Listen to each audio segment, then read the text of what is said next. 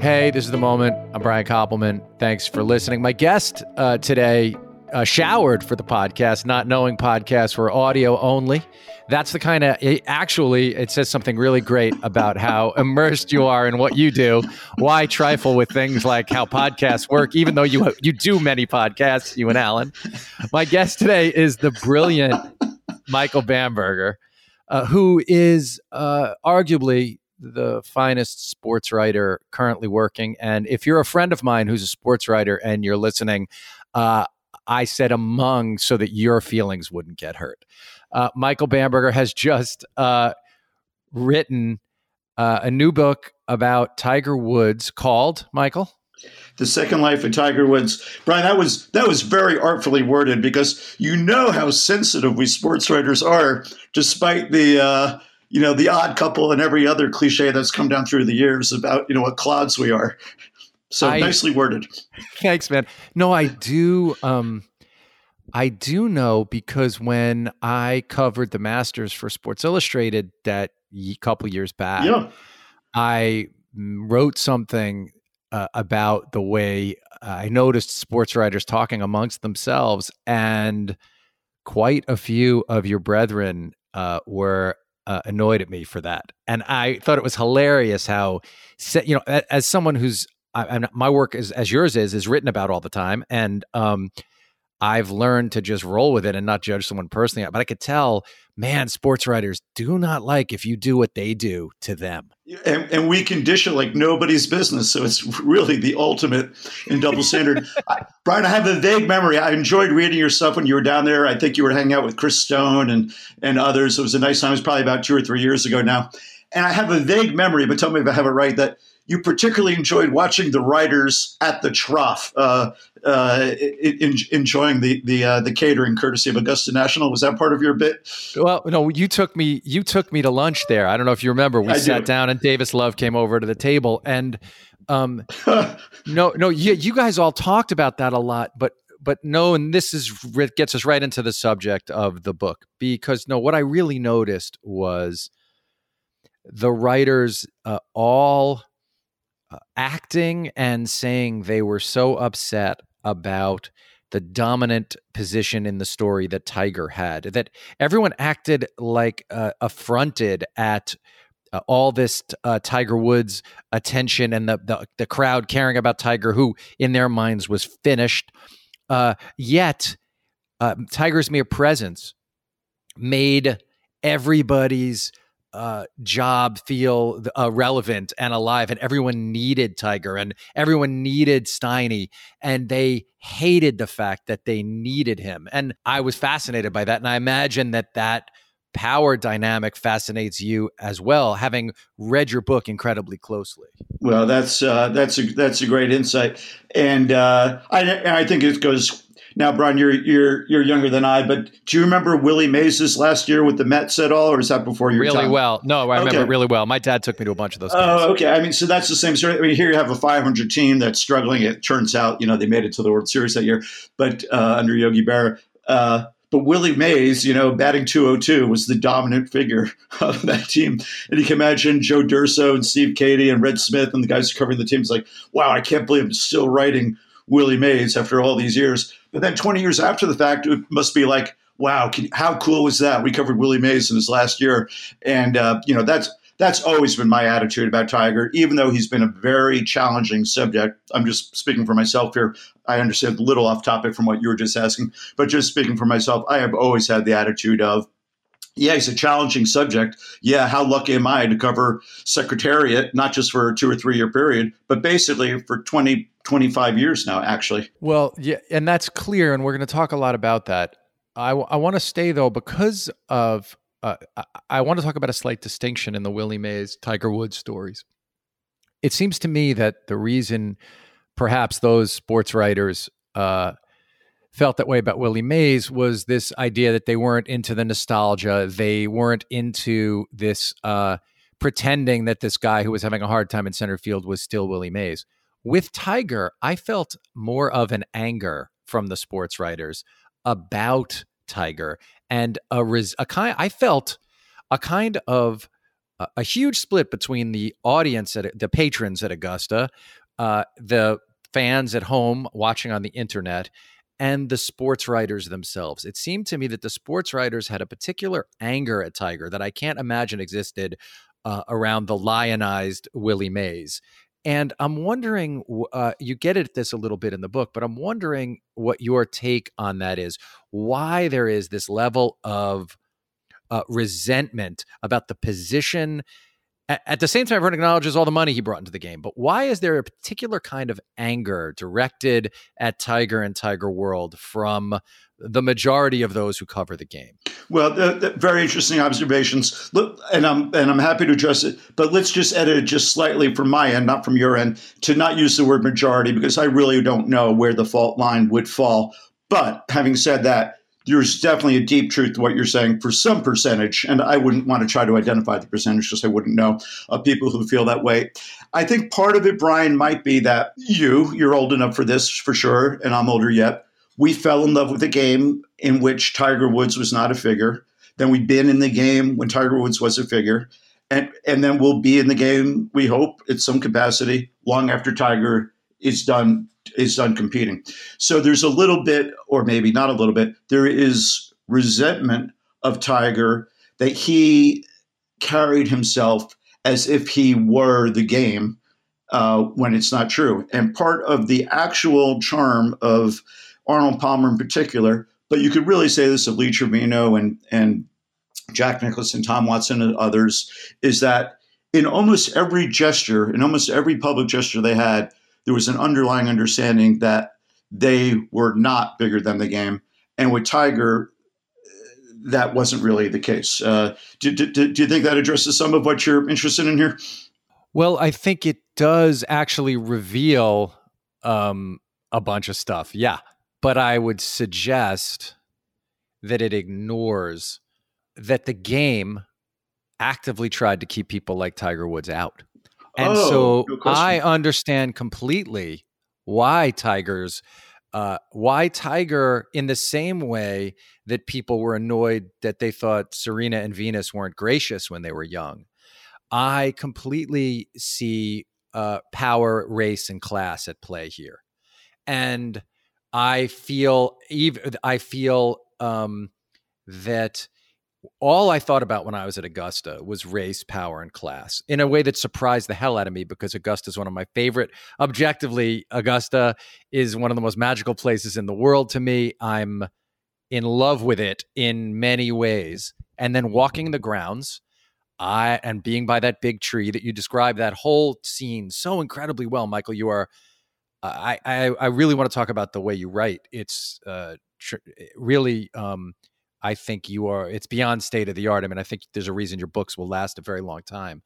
But I do think that this power dynamic, there's uh, this old guard idea about the game. Look, you, you make, as I said to you uh, uh, in an email, you uh, make quite a few allusions in the book that are designed to appeal to people with various levels of engagement in the game, popular culture, literature. It's a real testament to what you do that you've written a book that can be um, uh, that rewards multiple la- layers of of reading. But you kind of casually reference the way that uh, Palmer would enjoy himself off the field. Uh, without saying anything again, you know, uh, but you, if, if people know the stories, they know the stories. Yet all that behavior was sort of excused. And in fact, he was protected by the sports writers. Uh, you would not think that he and Jack acted any differently in those ways. Yet Tiger is wholly considered differently. Do you think that's fair? Well, it's not fair, and I agree with everything you're saying. And uh, and I'm sometimes too maybe subtle in my in my own writing and in, in expressing some of these things that you've just really hit hit the nail on the head on. Let, us just go back to race power class for a second. Race yes. power class is the underpinning and the foundation of how Augusta National got got built and created and the myth of Augusta National.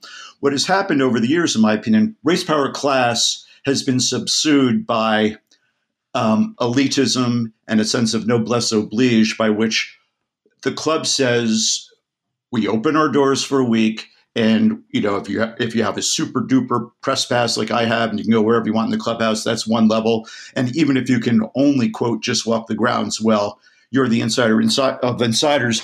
And for that week, even let me say, I hope this is fair, liberal-minded people like like you and like like I, I would say, um, almost put that in like in a closet so we can just enjoy the majesty that you just described. And Tiger flies in the face of that, not so much because of Tiger, not so much because of the example of Tiger's own life, but really because of Earl and Tida's life and the fact that they raised this child to be accepted and to become the most powerful person in a sport that's been dominated by rich wasps for for most of the 20th century in the United States. And and we sort of lose track of the overall story. So there is so much going on in that one week. And then the doors close and then they sort of go back to leading uh, the lives that they lead. Right, I'm just going to, I, I want to let you get right back into it, but I just want to tell this brief thing quickly so as you know, Tiger won his first Masters at age 21 by 12 shots in his first major as a professional in 1997.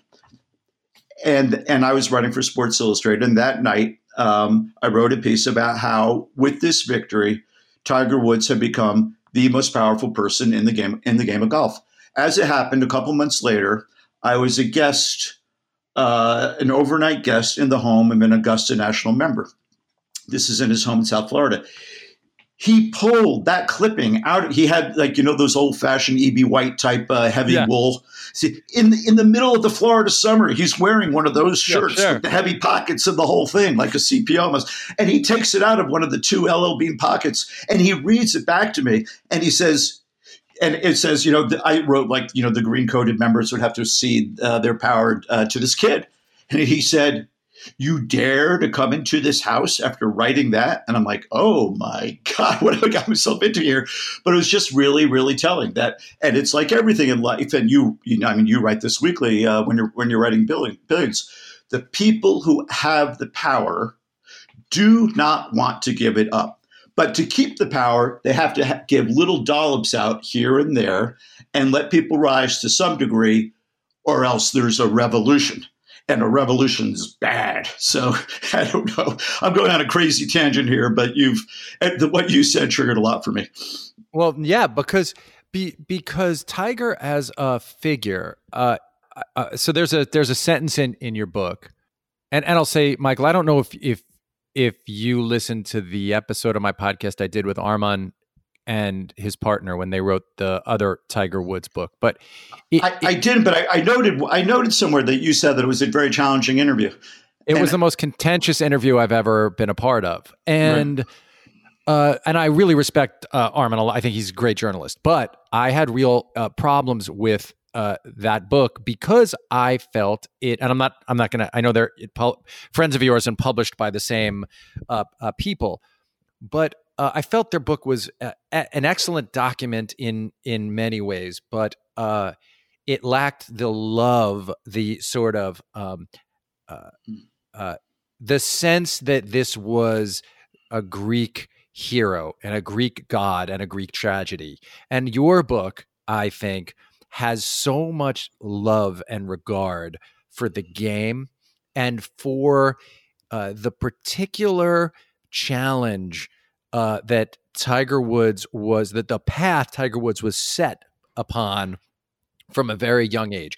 And that's why I loved your book and I've given it to many people, even though I, I there's one sentence in it that I felt was uh, maybe the only one sentence I felt wasn't true in the book. And I really want to ask you about this sentence because I think you choose your sentences incredibly carefully. And you uh, I don't have the book in front of me, so I'm going to paraphrase. But the the sentence uh, was that to you, Tiger uh, never was a hero. You didn't look to him to be a hero. You looked to him as somebody who uh, could do an incredibly, uh, impossibly hard thing under incredible pressure over and over again, and that was enough.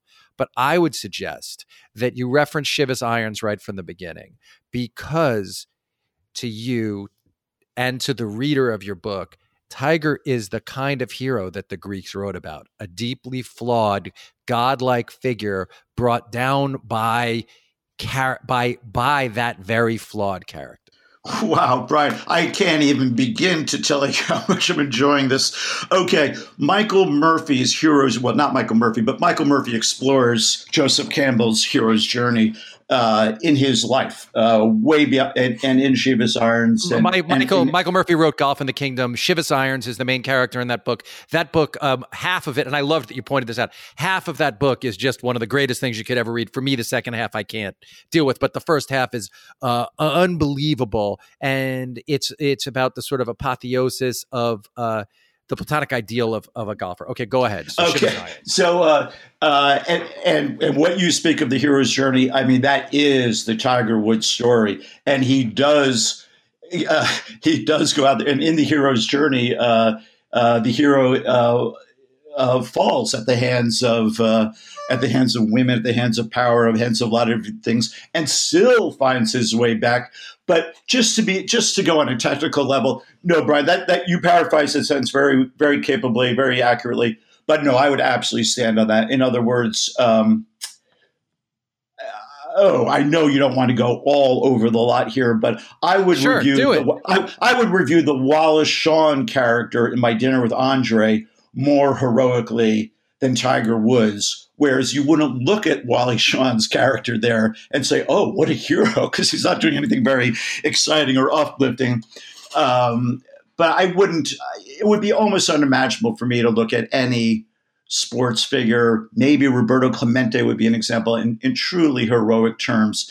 Uh, but having said that, Tiger's ability to inspire and to excite and to allow us to transport ourselves from our ordinary everyday lives. Um, it is heroic, and we need that uh, in our lives. But I guess it's just a little bit of the Greek classic definition of hero versus the everyday use of hero. Uh, Red Smith was one of my, well, I just was about to use the phrase, and I'm going to use it. Red Smith yeah, you want to you want you want to tell the people who okay read read some famous legend, columns uh, for the New York Times. He, he, he, I, I, yes, uh, until um, the late Dan Jenkins passed away, Red Smith was the most oft cited late uh, sports writer, right. the one that inspired, you know, even uh, your Mike Lupica's uh, all would and and all the great sports writers, Gary Smith's would all cite Red Smith as the great sports writer. Now, I grew up reading Red Smith, and I was just about to say he was my writing hero. He definitely is one of my writing heroes. I know you want to maybe deal with writing later, but the point here being that I just was about to use the word hero because I so aspired to be, you know, to have. Uh, just to follow Red Smith's steps into uh, clubhouses, whatever it might be. But anyway, so I guess Tiger Woods, I don't really think of um, heroically, and I sort of lost my own uh, th- thread here for a minute. But j- just to go back to, to now Armen, by the way, you know I don't know either of those guys. Um, uh, I did read their book with a lot of admiration for the report for the reporting that they did.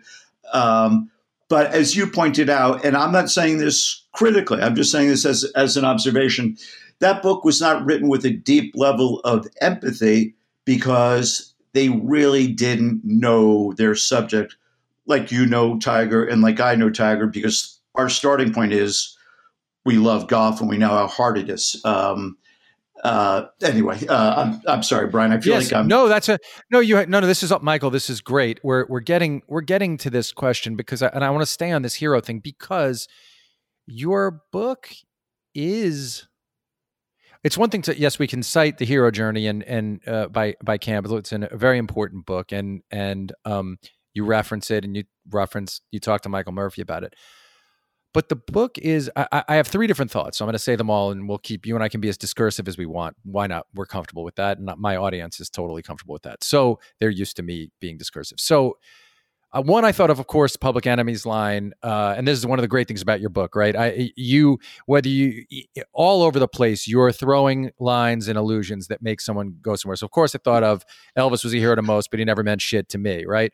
And, uh, uh, but on the other hand, uh, it, the book is a study of a Greek of a heroic Greek figure. Like you do structure the book in that way. You start in this moment of loss, uh, of uh, all of the the last vestige of innocence of Achilles. You know, you start with the moment that it all gets torn away, and then you allow us to uh, be with him as he vanquishes all opponents, even the good man Molinari. And so we we get to see all this stuff uh, happen on a hero's journey and the empathy. I'm glad you used that word. It's clear you have empathy for this tragic hero. So to me, the uh, a, a tragedy, the sports writer's version of the Greek tragedy is these are people, and this is what I noticed, and this is why I'm sometimes glad that I, you know, that was obviously a path I could have taken, and I'm I'm glad in many ways I didn't because as much as I love doing it, when I get the chance to do it, and I actually think it's why Bill Simmons changed. That's why I think, uh, not you personally, but a bunch of your breed hates Bill or hates what Bill did or hates the notion that Bill is Tiger Woods to sports writers. Bill changed the game. He's more important than the game. And I think it drives sports writers nuts because Bill was willing to say, yeah, these guys are heroes to me. He did never lost what I think so many of you are proud to have lost, which is this idea that the mere fact that they can do these impossible things makes them heroic. Right. Um, you know, and just to go back to the, to one of your original early themes here, uh, I think there's a resentment. There's an underlying resentment of Tiger in that he never really gave the writers much to work with in terms ah. of in terms of spoken words. Therefore, fuck him. And that has, ah. my my attitude has been, well, he's given us a tremendous amount by what he's actually done on the golf course, and it's our challenge to figure out how to exp- how that to turn that language language of the uh, the rip five iron from 240 on the 15th hole Sunday at Augusta, uh, hole high, going down the hill and toward the to to to turn what he does and how he expresses himself through the actual playing of shots and then his own body language to it to, to express that to the audience uh, in, in, in meaningful ways. So so that very his stinginess with words in a press conference is a starting point for resentment, in my opinion. Fascinating. I remember standing um, in that little area by what do they call that area by the big trees that where the players give their interviews after, right yeah, outside the locker just room. the tree outside. You know, under the tree would be under the tree. Phrase. So I, I, I remember standing um, under the tree and watching Bubba get interviewed, and someone asked him about Sergio's putting the balls in the drink, and you describe all that beautifully. Someone asked him about it because it had just happened, and and he looked at them and he said this is a very hard game. How come you guys just never like acknowledge how hard this is?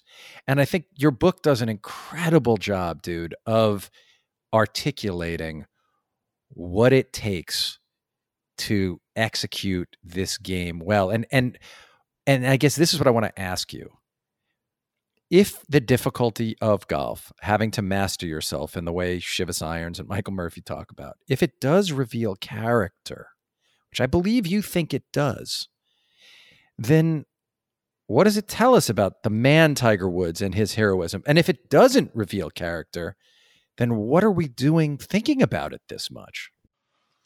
Well, you know, I've devoted an ungodly portion of my adult life to the very question that you're asking. And you won't be surprised at all uh, to know that I very much feel that golf does reveal character. And that's why, along with baseball and a few other, you know, a few other things in life, uh, I, I, could spend a lot of time uh, uh writing about it. Um, let's leave the rules aside because I think that it's almost obvious how, how the rules of golf uh, are an ethics test, really um, the playing of golf at my level and your level and Tiger's level is essentially the same act.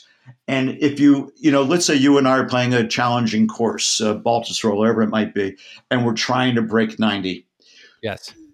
The emotional challenges that we're going through on our and our, on our walk to the clubhouse, you know, we can talk about Chaucer and Canterbury Tales because there is that element of golf as well are pretty much identical to the challenges of trying to get to the house at Augusta National, knowing that 276 is either going to play off or win. There really is that much, that much uh, difference. So I so if uh, if Molinari can't keep his ball dry on 12 and dry on 12 and 15, as it could not, my starting point is I've been there, brother. And now somebody else to say, What do you mean you've been there? You know, you barely qualify for your club championship. Well, I've been there because I know the game is hard. The ball is still, completely still, doing nothing. You're standing over the ball.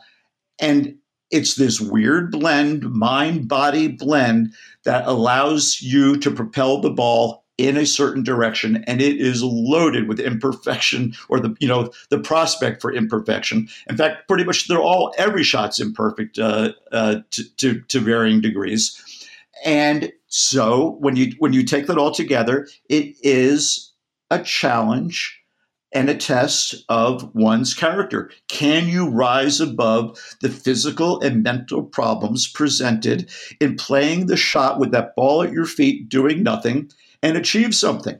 Now you have all sorts of other character tests. How are you going to deal, you know, let's say in tournament golf, especially, how are you going to deal with your playing partners who are both your friends and your enemy? How are you going to deal with that golf course, which is both your friend and your enemy? How are you going to deal with the rule book, which is there to protect you and screw you at the same time?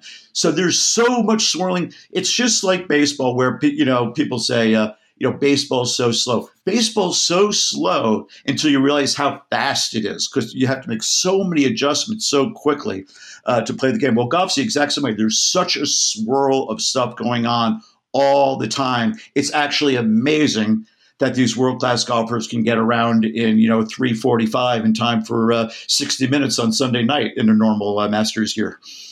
And, and so then, so if we go back and read the the the Greek tragedies. There, yes, they may be the gods or they may be figures uh, who are uh, uh, uh um, royal. Uh, they may um, be put to tasks that feel uh, like they are life or death, but ultimately, often it is about duty, obligation, expectation, and and character flaws revealed. And and that's what we call heroes, right? The the the question I guess I, I would ask you is, isn't it heroic in any sense other than that which you know someone goes to war and does you know sacrifices for someone else which is quite you know other than other than people who uh, you know on the front lines in in the world of medicine basically uh, or the small acts of kindness is not something we see every day. Isn't in our culture in the way it normally exists especially in a pre sort of uh, covid-19 world isn't it a stand-in for heroism in some way? Isn't that why so many of us not you not love tiger woods adore Tiger Woods in like the old sense of the word adore?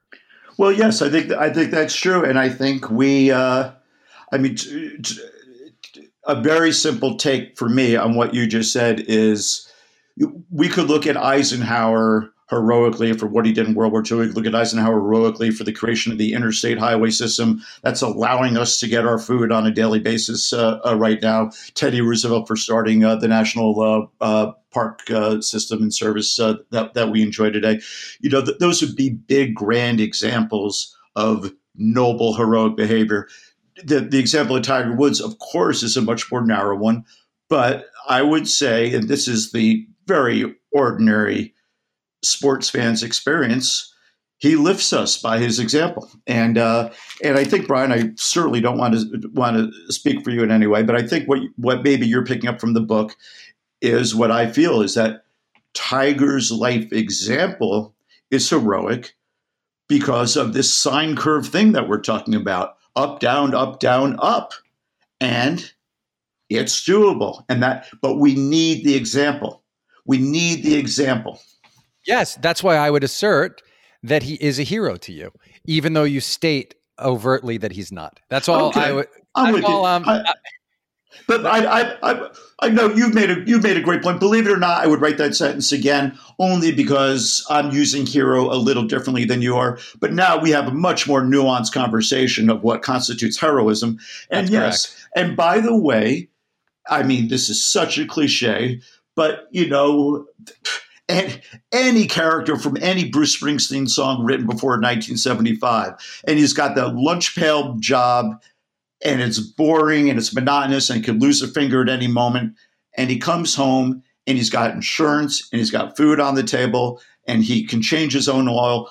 Obviously, that is an American hero too, because look at the example he's creating for his two kids and look whatever and well, and the Bruce process. is a perfect example. Okay, but Bruce is a perfect example, and I want to stay with this because this is why I think so much of this. Not, I think you do a. a I do want to talk to you about Bobby Jones's grandson and why we great grandson and why we give him great grandson or great grandson, Doug. Uh, just grandson. So his grandson and why we give him such a, a microphone, but um, because of the race question and class question, but you bring up Bruce, and it's a perfect example. So Bruce is a true hero to me. I got to have dinner with him huh. this year. I get to have dinner with Bruce this year, and it was, um, as I haven't, I, I, you know, um, I was saying this to my wife and kids recently. Like I, I still haven't processed it. It was five months ago, and I still really haven't processed that I got to have dinner with him. But Bruce himself has stood on a stage and said, "Hey, I'm not as noble as the guy I want to be in the songs. He wrote a book about it. He right. over and over told us in so many words, hey, I used to he he actually said it in the storytellers, right? I went to strip clubs. I would sit outside of them and want to be a different guy. I'd want to be the Bruce that the songs make you think I am, but I'm not quite that guy. I'm a more complex, difficult person. And that's the price maybe we all pay for the fact that I can do this thing I do in my art. Yet Bruce is considered a fully uh, it's fully uh, credited and acceptable to just adore and love Bruce, uh, knowing by his own admission he was unfaithful at times. He wasn't the best. Da- you know, he uh, fucked up a lot. Do you, yet with Tiger, maybe because of the nature of golf, maybe because of the fact that he's black uh, and Asian in a white man's game, it seems to me that uh, every time we hold him up, we have to say, but, but, but, but, but, in a way that we don't often do that for other kind of figures of his stature. Brian, you, you may be onto something that I haven't given enough thought to, and I will. But I, but I would say the same for Bruce as I would say for for Tiger, that I would say for Johnny Carson.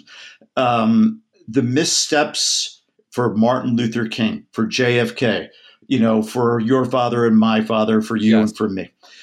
And I don't mean to say all men there. I don't know why that group is all men because well, I think there's George, a reason. Well, there's, there's a reason. We don't know that much about Georgia O'Keeffe, but you know, she might be on the list too. But but the point I'm trying to make is, you know, we go down into the spectrum and we catch a Bruce show, and we're transported and we're lifted, and we feel like we can do a little more something with our lives that is a heroic act. And I would say watching Tiger go from where he was on that Memorial Day 2017, I know some of your listeners will know I'm talking about it and some won't, but where he was to where he was, that is a heroic journey. So I'm not shy at all about using the word heroic in that sense. And I, I, I we've, we've discussed already, you know, my one use in that one sentence, but no, I'm, I'm, I'm totally, I'm totally with you. And I feel like I probably, I, I, I need to probably think more more about it, but I think you're very I think you're very much onto well, something. This is why I love your book, though, man, because it raises these questions. The great thing is you you put that sentence in there, but then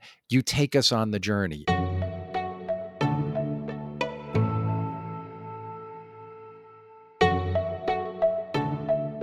Michael, before you and I met, I was such a giant fan of yours because of the book you wrote about M. Night Shyamalan.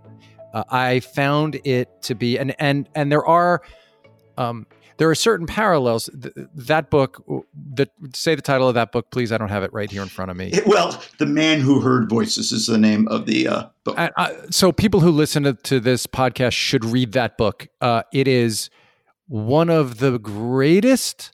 Uh, for me, it is one of the greatest documents about what happens around powerful people and about what happens when uh, somebody believes uh, the reasons for their success uh, had to do only with them, and in fact, that their success is proof of their infallibility. And, um, like you know, later on, much later, Night made a comeback uh, similar to uh, t- tigers, perhaps.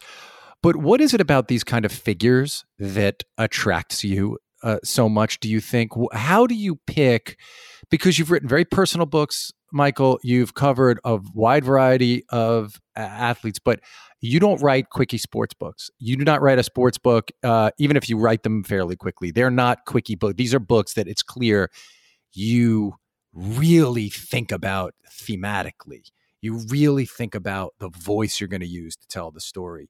You approach your subjects with rigor and empathy. How do you decide where you're going to put that particular portion of your energy, that fully immersive part of what you do?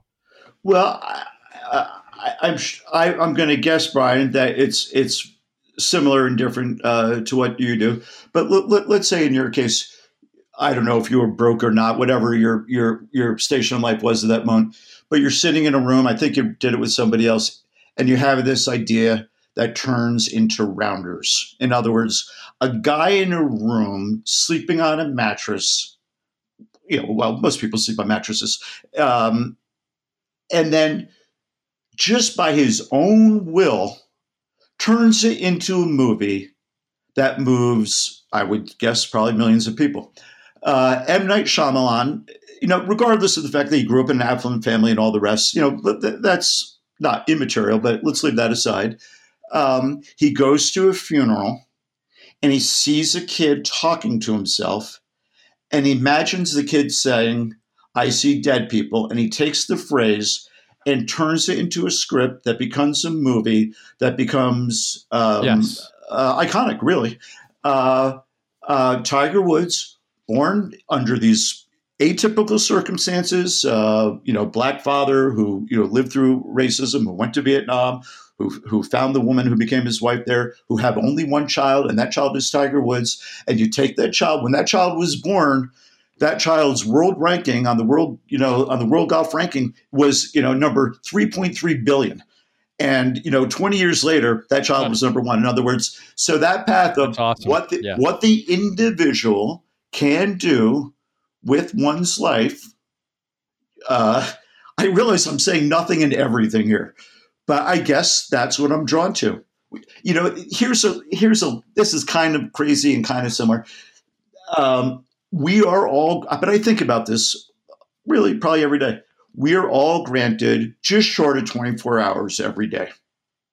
That's a given to every person on, on the, what in God's name are you going to do with that 24 hours? What you do and what I do and what, you know, a dope dealer does and what someone who's, you know, fighting alcoholism does and what somebody who's on the front, you know, uh, the front lines of this, uh, of this epidemic, it's all going to be very different. But I, well, this is really an aside, but this gets to my reporting life. One thing that I found helpful in my reporting life is to the starting point being is that we all have these 24 hours and what are we going to do with them So, like, I once got to meet Barack Obama very briefly, and it just occurred to me, like, well, what the heck has the guy done today? You know, did he go? He was happened to be on Martha's Vineyard, so I, you know, now Martha's Vineyard is surrounded by water. I said, did he get in the, you know, President Obama, he was sitting president there, did you uh, get in the ocean today? And it turns out that he did, and he told me about it. But anyway, uh, I think I'm probably not really answering your, uh, your question, but I'm I'm just very drawn to the idea that um, a person has a problem in his or her mind, a goal in his or her mind, and then, and this is a critical component, actually does the work to achieve something. Uh, and I know you do that in your life, and I try to do that in my life. And I would say uh, Night Shyamalan and uh, and Tiger Woods and many others do it as well. Along the way, I've developed a sort of sub interest in people who try really hard and don't quite get there and it doesn't really matter. That's yes, that's also fascinating for sure to think about.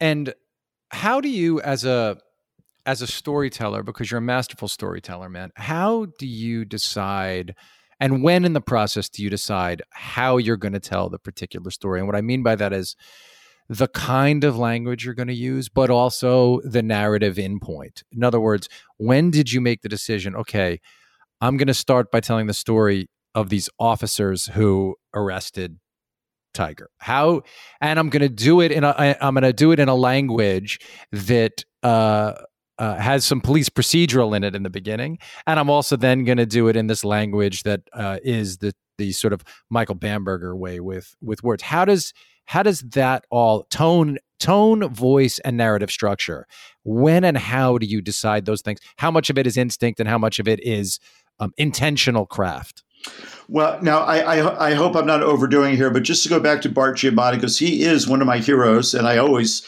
when Bart's name comes up, I I, I always say that uh, uh, Bart Giamatti when I first knew him was the president of Yale University. His wife uh, Toni Giamatti was uh, she taught journalism at a uh, private day school in New Haven called Hopkins, and I, I was a kid out of college, and they were sort of larger than life figures to me, but also, especially if you take that, you know, well, they've got 24 hours given to them too.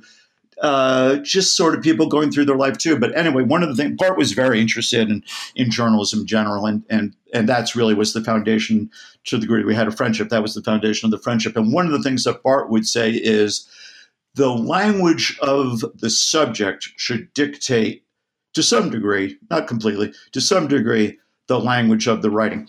Now, the reason that is coming to mind was, was that clear, Brian? Yeah, that's clear. And I, will say, I, I, oh. I, wish I'd gotten to know Bart Giamatti. You know, I love Paul so much, and uh, anytime I've heard him speak of his dad, it's it it makes me know what a an incredibly special man uh, he he must have been. Right. Okay. So, um, uh, so the so the language of the subject uh, dictates the language of the writing to some degree. We're not going to say completely, but to some degree. Okay. So in this instance, now a friend of mine, there, there's a dick joke on, on the first page of the on the first page of the book, and and a friend, you know, maybe thinking about how his wife might read the book, or I'm not really sure what he's thinking. He said, you know, like the book, but why'd you have to tell the dick joke on page one? Well, because it's because it's Tiger, because that joke is part of who Tiger really is. And even when Tiger has flights of fancy or is doing something with his kids or is raising money for his foundation, I want you to remember that he is very comfortable with the dick joke. Uh, uh, so, uh, so that would be. One- are you also aware in that? So I got to ask about that moment because, okay, again, I think this thing you do, which is I also felt you were perhaps doing that uh, to remind us that uh, the first big sort of public problem Tiger ever got in was at the magazine shoot when he was telling off-color jokes. Right. And right and and even though you don't tell that story in the book, but that uh, if you might reference it briefly, you don't really tell it. But to me, I read that opening line and I was like brought back to Tiger at 22 years old. And I felt like you were letting us pick up from there with some sort of a reminder. Was that in, is that intentional? In other words, was that in, in your head also? Well, it, uh, not that specifically. Now that you're mentioning it, I think I think what you're saying is very true. I can't say I was thinking that specifically, but just that I didn't want um, I didn't want any reader to lose sight that you know this is sort of a locker room guy. He is a jock. Uh, he's been in all male environments, you know, all, all, his life. I just didn't want you to lose track of that uh, uh, for a minute. So, uh, so, so that's part of what picks up the just part of, of, of language choice or what how you might write the idea that uh, that this was a life in acts. Um, you know, the the book is as you know uh, well, it's it's sold almost like it's almost like it's a pl- almost like it's a play, and um, because that's really how I see life in general and Tiger's life in, in particular. And I'm focusing here really on a two year, extraordinary two year period uh, that does begin with this police procedural and basically ends with him, uh, you know, getting a, a, green jacket put on, picked, picked on his shoulders, and it did seem uh, operatic and theatrical, and uh, so it just kind of lent itself to uh, uh, uh, to that path. And then j- just to go a little further down that that road for a minute, you, will know this name, but many of the listeners won't. Frank Chirkinian. Did you know that course, name? Of course, yeah. of course, okay. yeah. So Frank Frank Chirkinian was a longtime producer of the Masters. I've told this many times, but but many people, have people always people always say he inve- they, they will always say he invented golf on television. That's he invented golf on television. I, have I've said that forever, and and I'm paraphrasing. He's a Philadelphian. I got to know him a little bit. Um, he would say the the Masters. You know, you know, others wouldn't. You know, there are three really sui generis golf tournaments: uh, the U.S. Open, the British Open, and the Masters. Um, and the Masters to Chirkinian, that was his baby, and it was the greatest of all tournaments because it had the most extraordinary stage, the Augusta National Golf Course, and it was and it was built. It was a three act play unfolding before our eyes. With the Thursday Friday round is Act One, the Saturday round is Act Two, and the Sunday round is Act Three. And the protagonists uh, were whoever happened to play well that week. And if it was Charlie Coody and Gay Brewer, great. And if it was Tom Weiskopf and Arnold Palmer, better but you know, or not, or not necessarily better. You know, it was all good. He, whatever, you know, he's like Red Smith. You know, God is good. God will provide. Somebody's going to win this tournament, and their life's going to change because of it. And he was going to tell that story. Uh, so anyway, so I took cues from Chirkinian, from my own love of theater and movies, and and that kind of storytelling, and um, and that just sort of dictated. Uh, uh, the the structure of the thing. I've got a very close friend, the actor David Morse. And um, have you ever worked with David Brun? No, but you know Paul's manager Perry yes. manages David as well, and yes. I think David's a, an incredible actor. I'm a yes. huge fan of his. And and David played George Washington when Paul played John Adams in that series uh, uh, some years ago. So David and I worked on some things over the years, and uh, and we're actually trying to do something now. And I said, well, what about the boring part in the beginning? And he said, Yeah, there's not going to be a boring part in the beginning. And I'm like, you mean we're going to start with something interesting right from the beginning? He said, "Yeah, I think it, I think that's better than having a boring part." I said, "Wow, that's really good. I'm going to run with that." so anyway, so you know what it's like, Brian. We do the same thing in different ways. It's like you steal from everybody, you learn from everybody. It's like when, when Curtis, when Curtis Strange was going bad, they'd say, you know, well, what's Curtis doing with his golf game? You know, he won two U.S. Opens. I've heard from two straight U.S. Opens. I haven't heard from years and they're like, uh, Curtis is taking tips from Delta Skycaps. You know, in other words, we'll we'll take from anybody. And you know, I I, I'm sure you're the same. I, I read all day, every day, and you're not. In my case, I'm not consciously once. I'm not consciously learning the craft of writing while I'm reading. I'm just reading, and in the reading, you're, you're picking stuff up all the time. So you know, what's that? Yeah, you're, you're, growing all the time in the. Yeah. I, Yes, of course. yes, uh, you are. Um, yeah, you have to be reading all the time if you're a writer. You have to be watching stuff and reading um, all the time. And I agree with you. You're not consciously picking stuff up, but you are. You're you're learning, and um, I certainly felt that way uh, reading your book.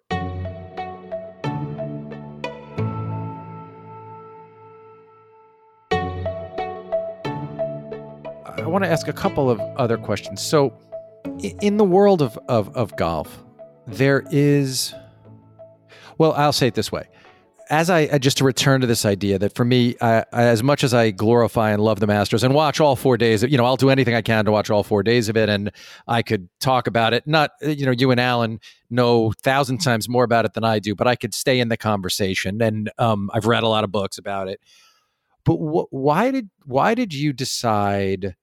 To give Doug Jones such a big voice in your is that his first name Doug? What's his first name? Uh, Bob Bob Jones. Bob, Bob Jones. Sorry Bobby Jones his grandson. Why did you decide to give Doug Jones is the uh, senator. I got confused. Uh, why did you decide to give uh, Bob Jones such a big voice in the book? And and I and and I would say this is the only part of the the only part of the book that I actually uh, you know I I still feel that nobody gives when I was at Augusta, I felt walking around there, I felt the legacy of racism. I felt the legacy of classism. I felt in every step in the smiles, and I'm friends with. I'm friends with some members of Augusta. Uh, I, I, think the world of a couple of them. Um, but I can't walk around there without feeling this oppressive, uh, like you said, sense of hey, we're going to smile at you so hard to show you in a way how restrictive this place is, how it's ours, not yours. I watched billionaires that I know th- through my research look with eager eyes, like the eyes that uh, Al Pacino uses in Donnie Brasco to look at the mob boss, just wanting some member to give them the nod that they'll be able to come there and stuff. Uh, and when you read the books about the starting of the the place and, and the culture and the legacy, uh, I did feel like, well, gee, Bob Jones has a lot more to answer for than that, and it and it felt to me like when you're writing a book about a Black American, that perhaps we all should always mention how Tiger kind of stuffed their legacy in their face and why that makes it even more uh, uh, even more of an incredible uh, thing that he came back to do this. Well, Brian, I'm I'm with you, and uh, and I feel it as well. And I, I can answer the Bob Jones part uh, in a minute, but just what what you're saying brings so much to mind. Um, uh, I feel the exact same way. I, the other day, I was driving. You know, when the when the when the pandemic sort of broke open, I certainly did. I was in North, I was in Greater Jacksonville covering golf tournament, the Players Championship. I certainly didn't want to get on a plane. I certainly wasn't in a rush to get home. So I made a meandering drive home, and I stopped at Augusta, and I wanted to drop off actually a copy of the book for for a woman uh, there who'd been extremely helpful to me. And uh, and I just was going to bring it to the front gate and leave it there. Well, they have these bollards that say pronounce that word that would prevent you from going down the driveway, which they call Magnolia Lane to the clubhouse. Right and uh, I would have had absolutely no desire. I maybe in part because I've done it so many times in my life and I don't need to do it again to go down the driveway or you know Magnolia yeah. Lane and you know in other words it, it's uncomfortable for me and I've, I've been there as a guest a couple of times the first time I went there I think was in 1990 and in that period all the caddies were black you know maybe not every last one but pretty much and they carried uh, they carried just one golf bag, and, um, and they wore these white coveralls. Yeah, and and uh, it's uncomfortable. It's I'm not comfortable. It, there's there there is a feeling of the of I don't know plantation really. Uh, uh, oh, but yeah, but so, then in the in the book, my, Bob Jones basically gets to say, "Well, my grandfather wasn't racist," and we kind of leave it there in a way. Well, huh, I don't. Uh, Bob Jones, the grandfather, grew up in a time and place where you couldn't not be a racist. Um, right, he was. It, I mean, it's so pretty clear that he was, was. yeah, it's pretty it clear. So that, it yeah. was so pervasive in his culture. Um, uh, you know, it would be like you know, if if I look back at some of the embarrassing things you know I have heard and likely have said about uh, whatever. I wouldn't even really want to get into it. In other words, you, you and I in our lives have evolved in terms of our language and our attitude about this issue and that issue, and and Jones uh, Jones would have as well. I, to, to the very specific question, here's some about Bob Jones the fourth and using him in the book. Well, here's a man who's who worships his grandfather, who sees him in heroic terms, who's become a clinical psychologist, who has probably in many ways the same a similar skill set in terms of courtliness and warmth and yes. looking at the big picture. And he represents a tremendous evolution uh, over his grandfather while acknowledging um, uh, who his grandfather was. Let, let me just make a quick side trip here to a few years ago. I was writing about a man whose father was the first greenkeeper slash superintendent at Augusta National. And in that day, the, now they call it a superintendent, but back then they would have used the word greenkeeper. And that's just the person who maintains the golf course. The, um, and uh, and they had a house on the golf course. So this man, who's now in his late eighties, his backyard was the Augusta National Course. Now, just as a quick yeah. aside, when you think about where we are right now in this weird moment, the Augusta National Golf Course during World War II, in part of the war effort, was literally a cow pasture for the raising of cows to get milk. Uh, there were guard, in other words, you know. Yes. So what what we're going through is really unfortunate, but it's a blip compared to what you know our parents' generation uh, and our grandparents' generation went through. Anyway, this man uh, grew up with the Augusta National Golf Course as, as his backyard, and he was friends with caddies at Augusta National and from the Augusta, from the abutting neighboring Augusta National, excuse me, Augusta Country Club, uh, many of whom were black.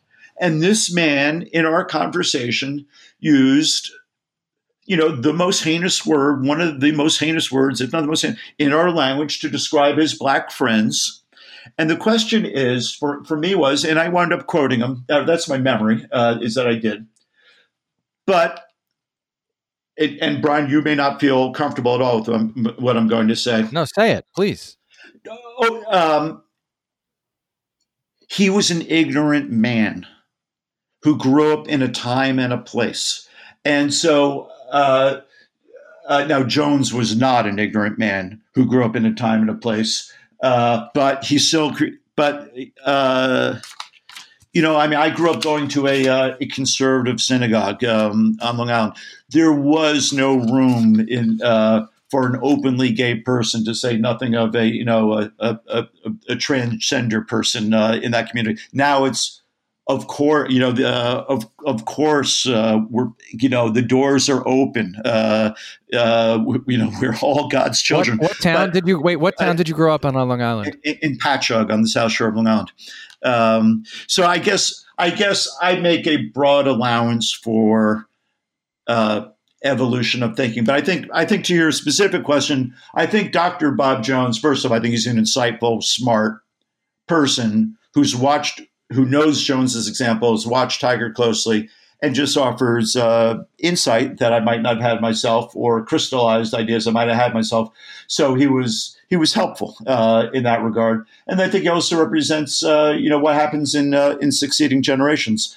And curiously, um, not to get too deep into the woods here, but you you know, and many of your listeners would know that that Augusta National was founded by two men, Cliff Roberts and Bob Jones. And in a power struggle late in Jones's life, Cliff Roberts froze out Jones um, and sort of really, in in effect, took over the club himself. And I'm going to use the word again. One of my golf heroes, a man named Sandy Tatum, um, Brian, would you would you be familiar with that name? No, I don't know that name. I, have read the I read the the big amazing book about the two, those two men and how they started Augusta, but I don't remember that name. Tell me. Yeah, no, Sandy Tatum. You would. Sandy Tatum is after them. He's he's Tom Watson, sort of godfather figure. Um, he was a lion of of San Francisco, a former president of the USGA. But anyway, but but Sandy Tatum wouldn't join Augusta National because uh, yeah. be, because of of how Cliff Roberts handed, handled uh, Bobby Jones late in Bobby Jones's life. But anyway, I guess um, I, I, now the other day a, a, guy wrote a wonderful, nice story uh, about me in the book, and and one of the things he said was, you know, Bamberger doesn't do rage, and it's interesting, you know, like when I wrote the book about Night, one of the things he said was like. You know, uh, I'm, I'm most interested to hear your take on my process. And, you know, wow, that's real. No, I don't get that very often, but I did get it. So when the guy wrote Bamberger doesn't do rage, I thought, wow, that's a really interesting sentence because, like, I don't really do rage, and I know a lot of writers do, and I just, I don't know, I don't have the gene for it. I have more the gene for let's try to understand, let's try to understand why people are the way they are. Sure, I, I would just, I would just say, um, and again, I, I want to restate how much I love the book. Um, it's a book I know I'm going to read a second time, and uh, I don't read many books a second time. I want to read it again just to appreciate sort of the way that that that uh, it's written because it's written so beautifully. Uh, but but I would say in the same way Ed Wallace tells that Foster Wallace, David Foster Wallace tells that story uh, about the water. For me, the thing is, you're at uh, in golf. The water itself that that we don't notice is all of that stuff, and that's why. Uh, uh, and I think that's why, to me, the mere fact of so when I was at Augusta, I spent a lot of time watching Kultida. Uh, right.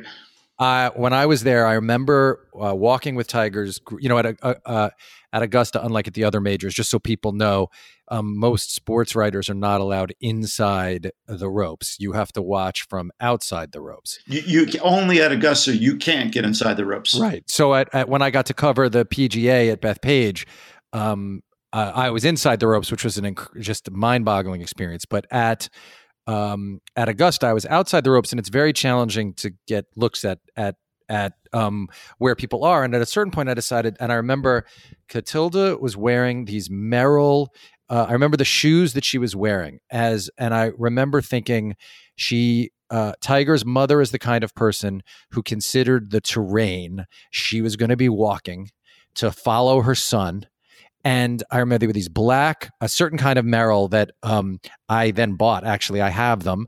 And I remember thinking, okay, she bought these utility shoes to walk and follow her son with this sense of purpose in this environment that did everything it could to keep people like them out. And I guess for that reason, for me, giving Bob Jones and the legacy of Bob Jones a, voice in judging the way you use him, which is very effective in the book, uh, uh, sort of as a uh, a stand-in professional to talk about the mindset, was an interesting choice, a curious choice because he brings, whether we want him to or not, he brings that legacy of exclusion to the table. And as and as you know, Brian, it, this is an American thing. This golf, this idea of golf as a uh, a, a, sport to uh, to separate people. Where, of course, in Scotland, it actually, you know, where the game was basically uh, founded and, and nurtured.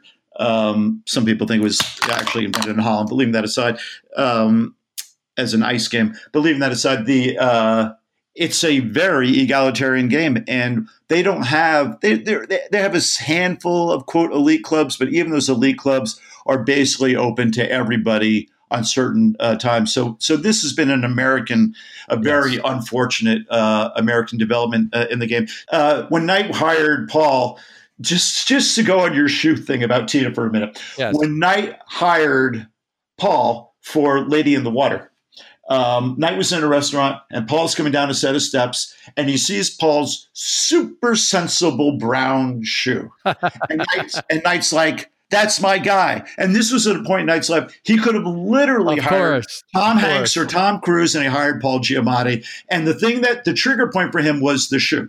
Okay, that's one. Two, regarding Tida and her shoes, people have asked me, what was the single most impressive thing to you about being at the 2019 Team Masters. I'm going to give you a slightly longer answer than what I typically do. do. Uh, um, okay, I happen to be, by pure happenstance, in a downstairs. I was on the golf course. I like to be on the course, but at some point you can't really see what you want to see. So late on on that Sunday, uh, I got myself into the clubhouse, which I can do. I've got a special pass for that. And right next to me, by coincidence, was Tida, um, Erica, Tiger's girlfriend, um, Tiger's two kids, a guy named Rob McNamara, who's one of Tiger's right hand people, and yes. various others. So I was watching Tida watching the tournament, and they're all sort of on edge, and Tida is just sort of taking it all in. And then there's this woman, probably in her mid 70s, dressed very sensibly because walking a golf course is a challenging thing and she goes over this black chain. Well, you you know the you know the the, uh, the architecture. You're out of the clubhouse. You walk over this little lawn. She had to go over this black hanging chain to get sort of off the uh, let's call it the backyard of the club onto the golf course proper. She got over it with no problem at all. Um, you know, in other words, you can see she's about she had good balance. She's an athletic person herself. And then the single most powerful image of that entire tournament for me is there's a little raised hill if you were looking at the green from coming up the 18th fairway, and there's the green, and if you look to the left, the left uh, there's a hillock, let's call it on the on the left side, and all these people around, and Tiger's going to win the tournament. And all hell's going to break loose, and everyone's in that pre-party mode, like you know Times Square on uh, yes. uh, New Year's night, and they're ready to explode. And and I'm watching her, watching Tiger, and she's just taking it in, huh. and she's still she's still. And golf requires stillness. So uh, I don't recall the shoes, but I can guess she's probably still wearing your black Merrells uh, or the Merrells. But um, but you know the whole the Merrells. That's the start of the uh, of the uh, the sense the sensible. you know the whole just this whole sensible being. Well, I love the yeah, I love the well. I just want to say I love the uh, the way the book talks about her.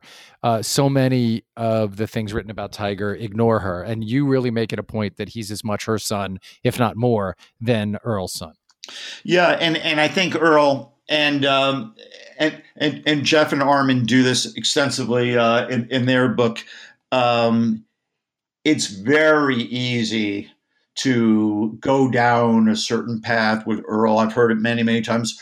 Earl was a racist. Earl was a misogynist. Earl was an asshole. Well, if you ever were around Earl and Tiger together, you can see it even in some of the clips that exist on YouTube there was a deep, loving relationship between the two, and uh, just a great bond. And uh, and I think, as and by the way, I got this from Arnold Palmer himself, but I think I would have made the observation myself. It took Tiger a long, long time to bury Earl.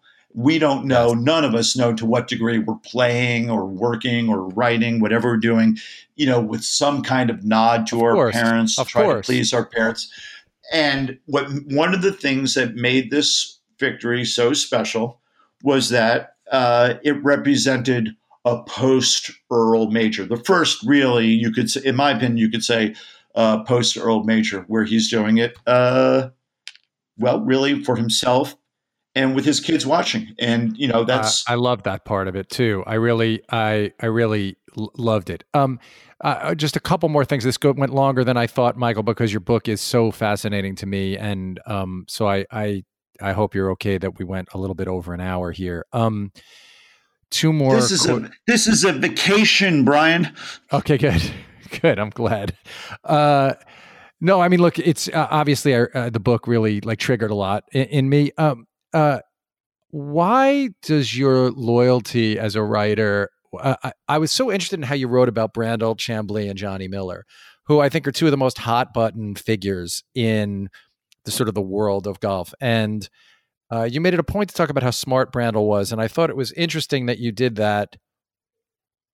Uh, sort of right in the shadow of Brandel having publicly been so wrong about something, and uh, in a way, we would, I think, hold an athlete to a different standard if they had just uh, missed the foul shots to win uh, the uh, the championship. And and to me, Brandel, like you know, uh, shot two air balls uh, with no time uh, remaining to lose the championship in the way he talked about you know the world's best golfer. So, talk a little bit about what what it is that you, that you appreciate about these kind of commenters about the game. Well, I you know I don't do live TV. I'd be lousy at it. But I would say of of Brandel or Johnny Miller or really anybody uh, who's doing it, uh, what you said earlier about uh, when the writers are asking Tiger about Sergio and Tiger's response is golf's hard. You know, I think being a commentator is hard too. And uh, I think you know you're you're you're on a tightrope and you're going to blow some. You're going to get you're going to get some wrong. And uh, uh, as long as you are authentic and honest about what you're trying to do, um, I'm basically fine with it. Now, if you're just doing it to be provocative, well, that's disgusting. Uh, but I don't believe Brandel's doing that. I think Brandel Brandel gets things wrong. He gets a lot right, and uh, but basically he's a you know a, a, very informed, knowledgeable, caring golf person, and uh, now, if I ever thought he was being provocative just for the sake of being provocative, I'd have a different feeling, but I, I don't have that. And Johnny Miller is Brandel times three because Johnny Miller, he is not, I am not using this in a light way. Uh, I'm using it in a light way, but I don't intend to do. But it's almost like he's on the spectrum for golf. In other words, um, he yeah. just understands golf. Uh, you know, he may not understand the personalities. He just knows what it's like to try to win and knows what it's like to lose. And he knows what that ball sitting in that lie is going to do. And he knows that it's hard and he brings all that to it. So, you know, I, uh, I love Tim McCarver when he used to do baseball because he had that same quality.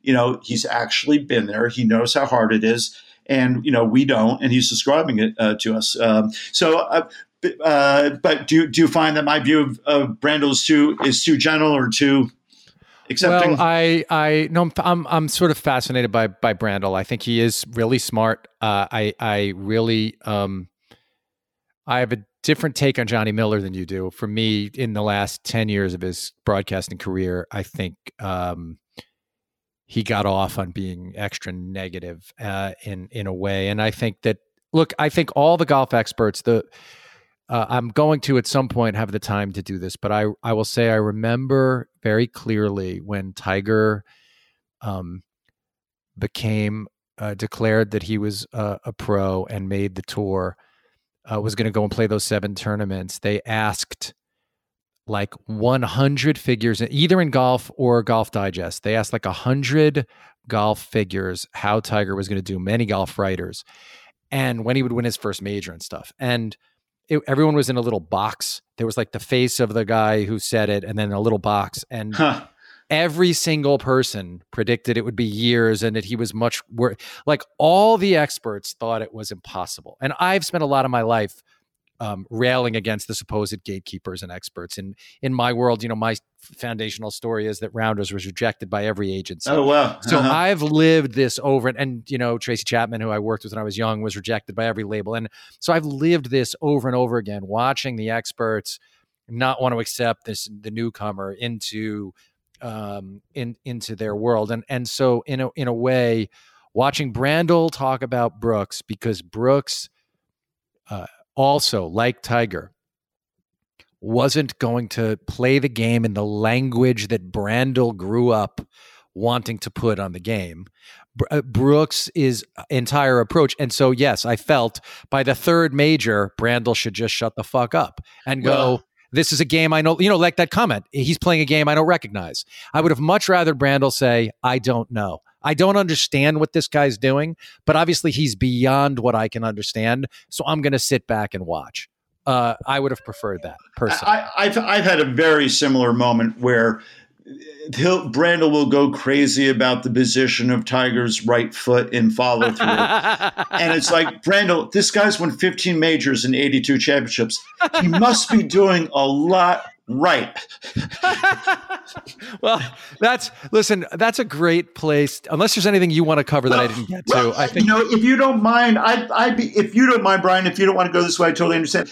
Let's keep going. I'm happy to talk. What, go ahead. What, what, would you like to still? What would you like to achieve in the game in your in your own life, as someone who plays, as someone who watches, as someone who writes? Well, I find golf so hard that um, and while making the TV show, it's really difficult to become decent at it again. I was never as good as you, man. I got my the highest, the best I ever was was an eleven point three index. So mm-hmm. that's not really a good golfer. That's just somebody who can break ninety, mm-hmm. basically. Mm-hmm. Um, and I played to that for a number of years, but I can't play to it anymore. Uh, what I loved is last summer I played out in the Hamptons at a public course. I, I went to the Hamptons and friends took me to incredibly nice golf courses. But the best times I had were when my son and I would just walk to Poxabogue, the nine right. hole par three. Well. We would just carry our bags. Neither of us likes using a, a pull cart. We would carry our bags and walk two or three loops there. And honestly, that experience, which is the closest to the Shivas Irons experience in a way, you're carrying your own bag you're playing in a place that isn't really manicured or that nice. There's the stakes are the same, as you say, even at Poxy, where when you come to a 63 yard par three and you know you should be able to hit your 60 degree to 10 feet, you and your and your son says to you, five bucks closest to the hole, and you stand over the ball and you've practiced a lot with that club for this spot. And in fact, it's your go to club, let's say. And you skull it. You hmm. you understand it hurts. it hurts. It can hurt and bother me for three days. Yeah. And um, because it's a lack of mastery over the self. It is a lack of mastery over your emotions. It is a lack of mastery over it means something is not aligned it, you were not able to perform up to your capability when pressure was on the line and what it makes you do is it makes you ask yourself. Golf makes you ask yourself very difficult questions if you're willing to ask yourself those questions. And I think your book does a great job of talking about the questions that Tiger Woods was asking himself as he was trying to uh, see if he could do this again. And it does a good job of asking us all w- some difficult questions about our own um, engagement with that journey and yourself personally, I think, with um, your own questions about that journey. Because, for instance, you, uh, I would have liked, I would have liked uh, one more. Uh, I, I want to ask you this. So, you do talk about how the cops are known to let people go sometimes in that community, right? And you don't really ask the question of whether or not they would have let Greg Norman go in that same spot. And I wonder what you think. If Greg Norman is off to the side, and I know you think those officers were heroic, and I, I, in a good way, you point out if they acted in a bunch of different ways, the thing could have turned tragic in different ways.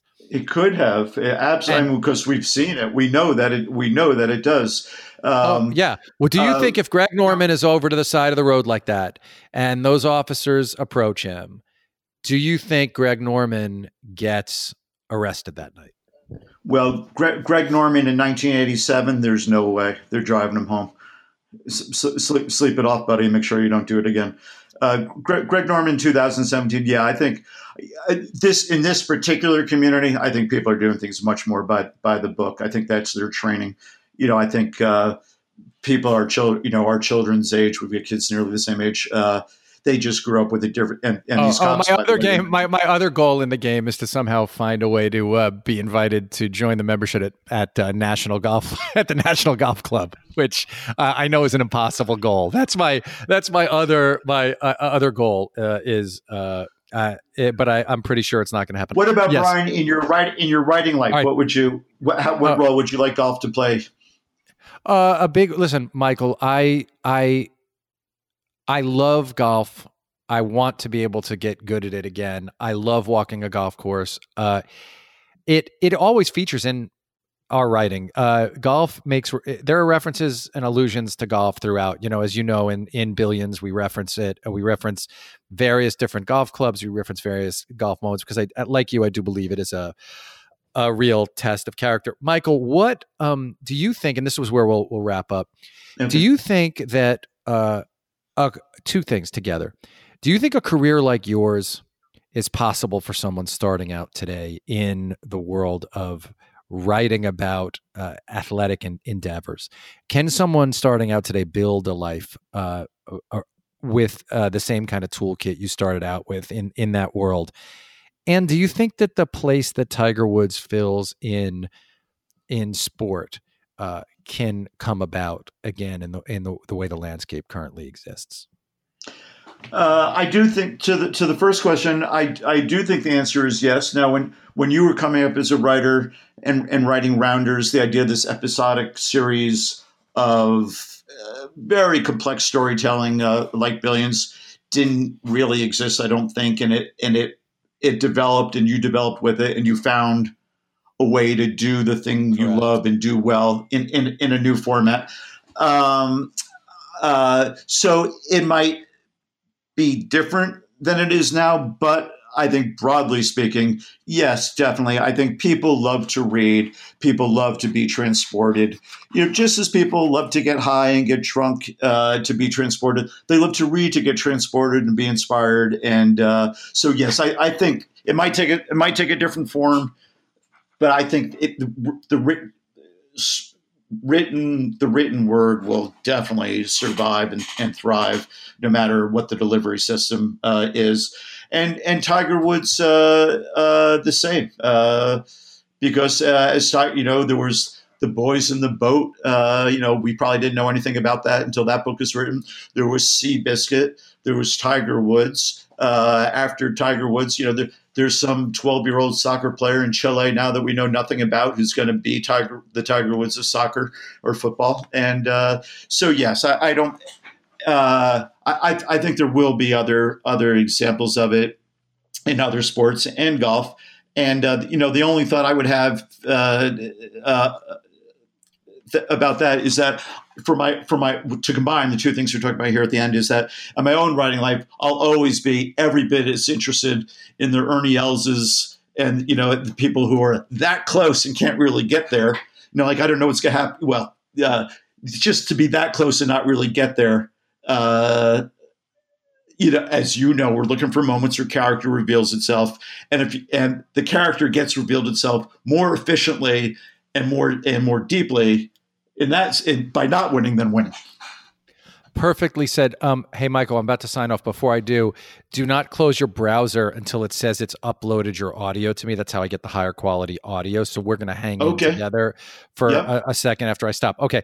Hey, Michael Bamberger, uh, I want to thank you so much for writing this book. First of all, I want to thank you for your uh, courtesy to me at the Masters. You were. Um, uh, very welcoming to me in in in uh, your your world when when I showed up there. And uh, you're a great writer. You're a writing inspiration to me. You've written a couple of books that uh, will always stay on my bookshelf. And uh, thanks for that. And um, I will take you up on your offer to go play your golf course uh, because I, I, had to uh, do childcare the last time you invited me and I couldn't go. But kids are uh, grown ups now, so uh, I can definitely uh, I can definitely come.